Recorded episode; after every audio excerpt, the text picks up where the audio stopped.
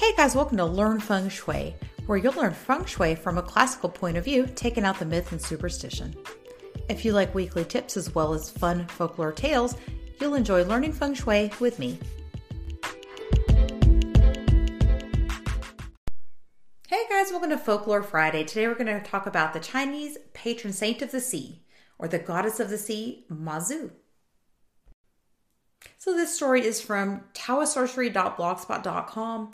Of course. this is the legend of Mazu, and sometimes she's called um, Lin Mo. In, in this case, she's referred to as Lin Mo.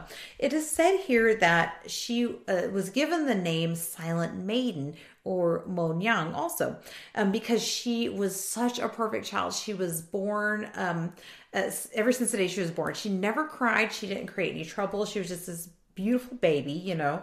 And it was stated that Lin Mo had the gift of predicting weather and other supernatural abilities.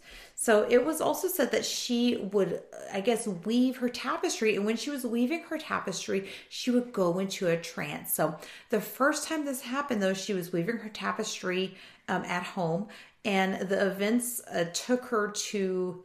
I guess it is, it's unclear as to whether it's her father or brother but here I'll just uh, say father for easier reference. So she used her spiritual powers to transport herself. Um, and you know, she saw them being drowned in this bad weather, and so she um, actually rescued them. And she was swimming homeward. It says with her father clenched in her teeth when her mother noticed that Lin Mo was slipped over and she thought she was ill. So her mother woke her. But when Lin Mo's trance was broken, her father actually drowned. And Lin Mo walked into the sea and found her father. And uh, it says returning three days later with his body so he could be buried at home. One legend states that when she was 28 years old, she ascended to heaven and became a goddess. And another states that when she was 28, there was a huge storm that wrecked many fishing boats and trading vessels off the coast of Fujian, where she was from. It says that um, she took a small boat and rescued many of them, but eventually succumbed herself to the waves and died. But then she rose up and became a goddess. After she became a goddess, marine folklore is filled with tales of catastrophe averted by the goddess of Mazu, dressed in red, appearing to sailors as a warning that unseen storms were arising and that their voyages would be postponed, or guiding lost ships to safety, rescuing them from storms and, of course, shipwreck. So I think this is really interesting. I actually learned the other day that Chinese culture believes that if you die when you're dressed in red, that you will come back as a ghost. So very interesting that she herself is dressed in red. It is also said that um, the Chinese believe that red gives life to something. And so a lot of times that's why you see red being used in different ceremonies, you know, being hung, you know, on those tapestries for um, for the Lunar New Year. And of course, they like to put red on feng shui items. And um, I also recently learned if you do use a feng shui item, if you place red on it, um, the Chinese believe that that is what gives it life and gives it the activation. So if you do want to use a feng shui item or if you use these items, try putting a red ribbon on it said to activate it. So again, being this child that was, you know, very pleasant to be around, never cried, this this silent maiden of a child, um, she was also said to have helped people since she was very young. So it says by the age of eight, one day, while she was out in the seaside waiting for her father to return from sailing, an elegant lady approached her and passed her a few books of unknown writings and diagrams. Upon getting a hold of these books, um, she was puzzled, but after getting some advice from the lady, she accepted and promised the lady she would study all the information in the books and understand all the diagrams. It says by the age of 16, she was actually able to use those skills mentioned in the unknown books to assist needy in her hometown.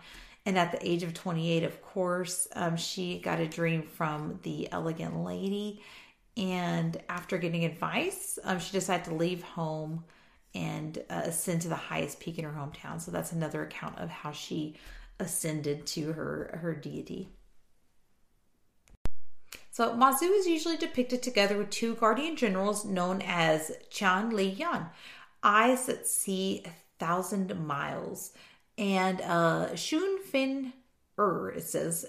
they are two demons whom Mazu conquered and took as her assistants. It kind of reminds me of on, on Walking Dead when um, that character of Michonne had uh, those two zombies on the chains. That's what that reminds me of. So the worshipping of Mazu. Um, starting in Fujian, the um, the practice of worshiping Mazu spreads to neighboring coastal provinces and um, you know coastal areas because of course she's associated with being the patron saint of ships. And um, it says it's now spread further to Taiwan, Vietnam, Ryukyu, Japan, which I've actually visited, and uh, Southeast Asia. So the role of Mazu as patron goddess of the sea ensures that newly arrived immigrants um, often erect their her temple um, first to her to give thanks for arriving safely. So I think that's pretty awesome to honor her in that way. In Taoism, according to the Taoist scripture, that is the one and only official Taoist scripture that is dedicated to Mazu herself.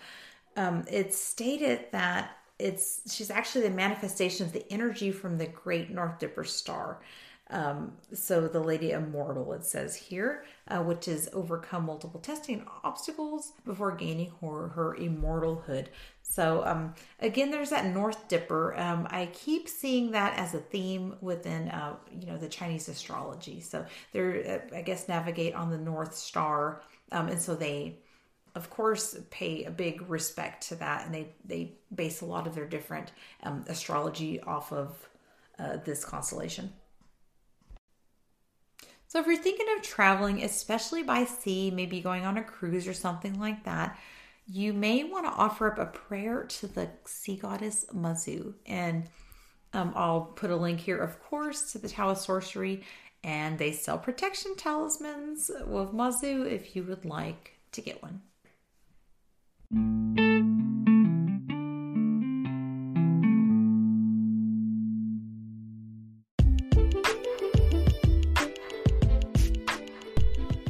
Sure to support the podcast by hitting that subscribe button and sharing with your family and friends who you think may be interested, as well as leaving a review.